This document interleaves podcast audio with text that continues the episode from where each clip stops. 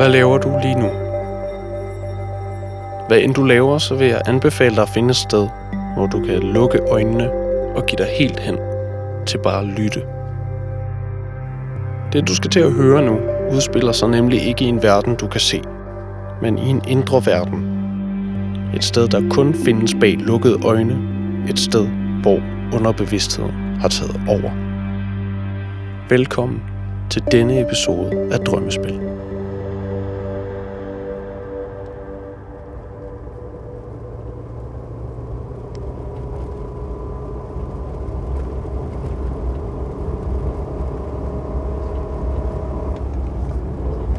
Jeg sidder i en bil.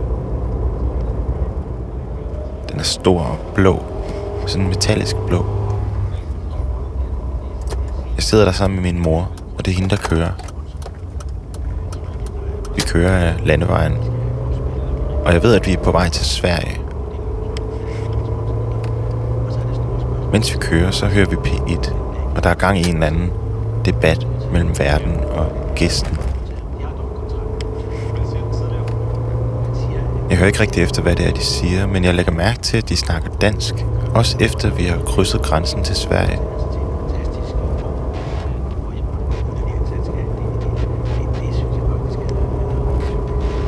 Mens jeg tænker de har tænkt, så begynder signalet at skrætte en lille smule.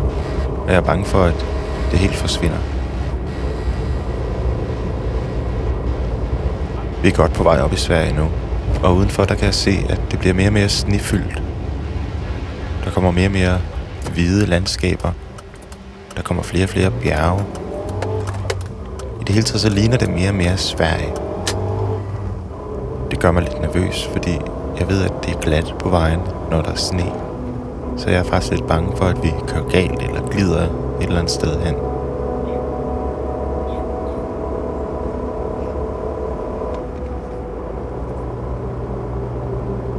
Jeg ser også nogle vejskilte, ligesom dem vi har i Danmark, i røde og hvide. Men i stedet for, at der står et bynavn på, så står der bare shots. Jeg synes, det er lidt underligt, fordi er det sådan i Sverige, at man bare kan reklamere for shots på den måde? Vi følger i hvert fald ikke skiltene. Vi kører bare videre nordpå. Jeg ved ikke rigtigt, hvad det er, vi skal heroppe, og jeg er stadig utryg.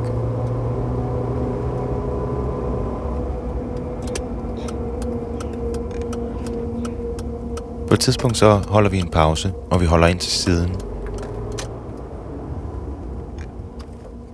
Jeg stiger ud af bilen sammen med min mor. Jeg kan se langt ud i horisonten. Der er bjerge over det hele. Nu sner det ikke længere, men solen skinner fra en skyfri himmel, og det er meget, meget smukt. Bjergene ude i horisonten er helt sorte, og der er også klipper lige der, hvor vi har holdt ind. Der er særligt en klippe, jeg synes er spændende. En rigtig stor klippe, der ligger 20-30 meter væk fra, hvor vi har holdt ind. Den er helt hvid, og jeg tror, den er lavet af is, jeg beslutter mig for, at jeg gerne vil undersøge den lidt nærmere.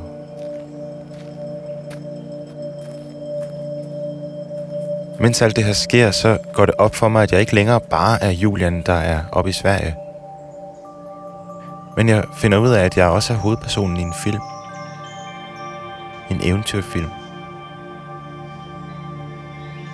Og mens jeg er inde i den her film, så er der en anden version af mig, der sidder og ser filmen i biografen.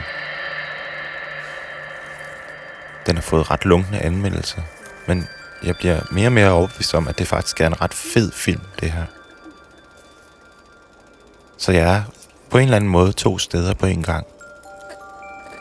Jeg sidder i biografsalen, og så er jeg oppe i Sverige, inde i filmen. Min mor er heller ikke længere bare min mor. Hun er blevet sådan et sjovt plantevæsen, ligesom de der eventyrfigurer for de spil, jeg spillede, da jeg var lille. Hun har et kæmpestort hoved, der ligner et æren. Hun har kantede briller, som der fylder meget lidt på det her kæmpestore hoved. Hendes øjne er orange, og hendes hår er lavet af planter og græs, og det samme er hendes tøj. Hun er ikke særlig høj. Hun ligner faktisk en lille gammel kone, som der så bare har et ærenhoved.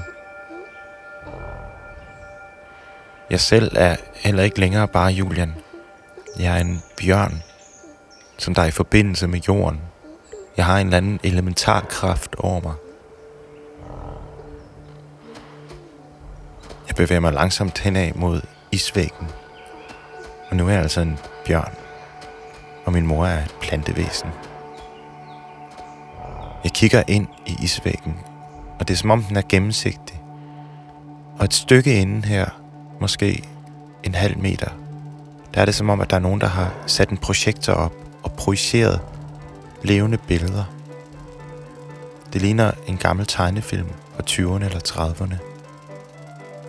Det forestiller en meget, meget smuk og meget høj kvinde. Hun er helt hvid. Det er en isånd, ved jeg med det samme, som der bor inde i den her isvæg. Jeg snakker lidt med hende. Jeg synes faktisk, det er meget spændende. Og jeg tror også, vi flytter en lille smule. Og det går ret godt. Hun spørger, om jeg ikke vil have hendes mobiltelefonnummer. Og jeg siger, det vil jeg da gerne.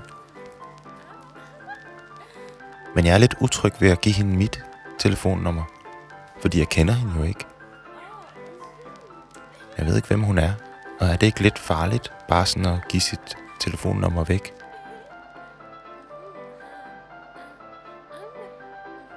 Hun kan mærke det på mig, og hun bliver stiktosset.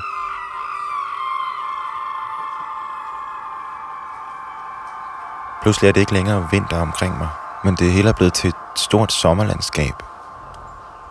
Isvæggen står der stadig, men det er som om, at jeg nu er nede i en dal fyldt med græs, og dalen er omkranset af skov.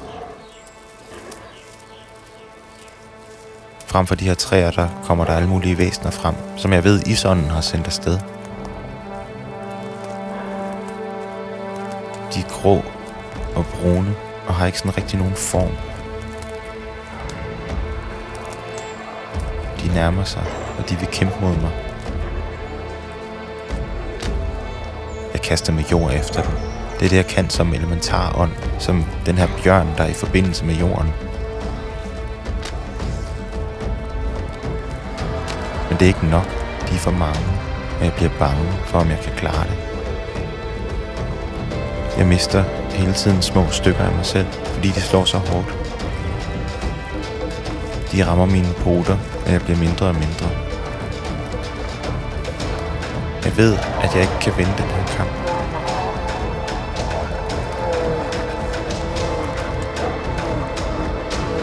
Jeg kigger forbi væsnerne og op mod himlen. Og jeg kan se, at den er fyldt af ildrøde fugle, hvis vinger er lavet af træ. De kommer alle vejen fra og bliver ledet af en prinsesse med rødt hår og gule og grønne blade som kjole. Og jeg kan mærke, at de er på min side, og at de vil hjælpe mig. Nu er kampen mere lige. Vi kæmper tilbage. Vi kommer til at vinde den her kamp.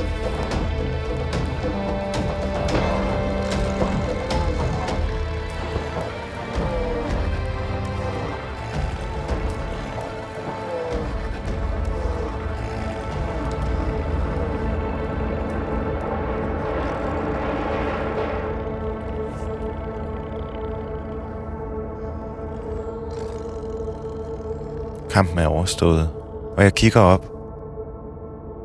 Og pludselig skriger jeg plantevæsen, plantevæsen, fordi jeg kan se, at min mor ligger og er dødeligt såret efter kampen. Og jeg ved, at hun snart skal dø.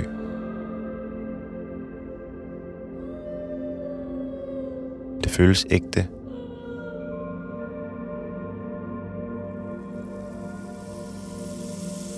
Jeg bruger mine elementarkræfter og rækker ud efter prinsessen, som der kom for at hjælpe mig før. Jeg lægger min pote på hendes højre skulder, og så siger jeg til hende, se nu, hvad kun jeg kan se.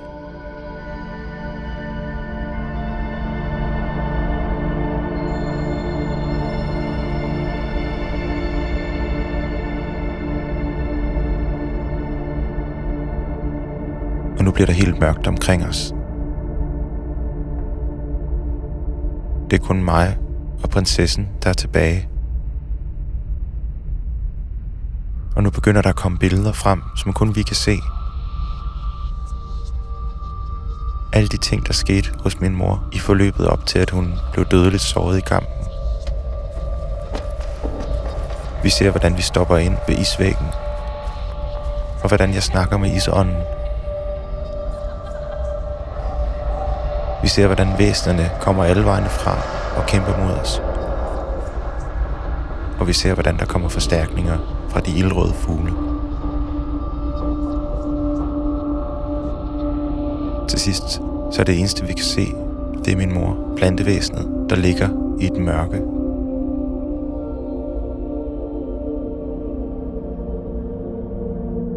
Hun bliver dækket af en hvid og blå hinde.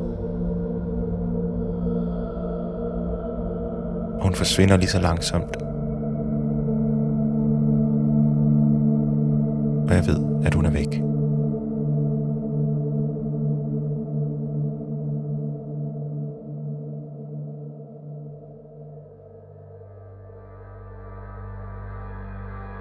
Du har lyttet til Drømmespil.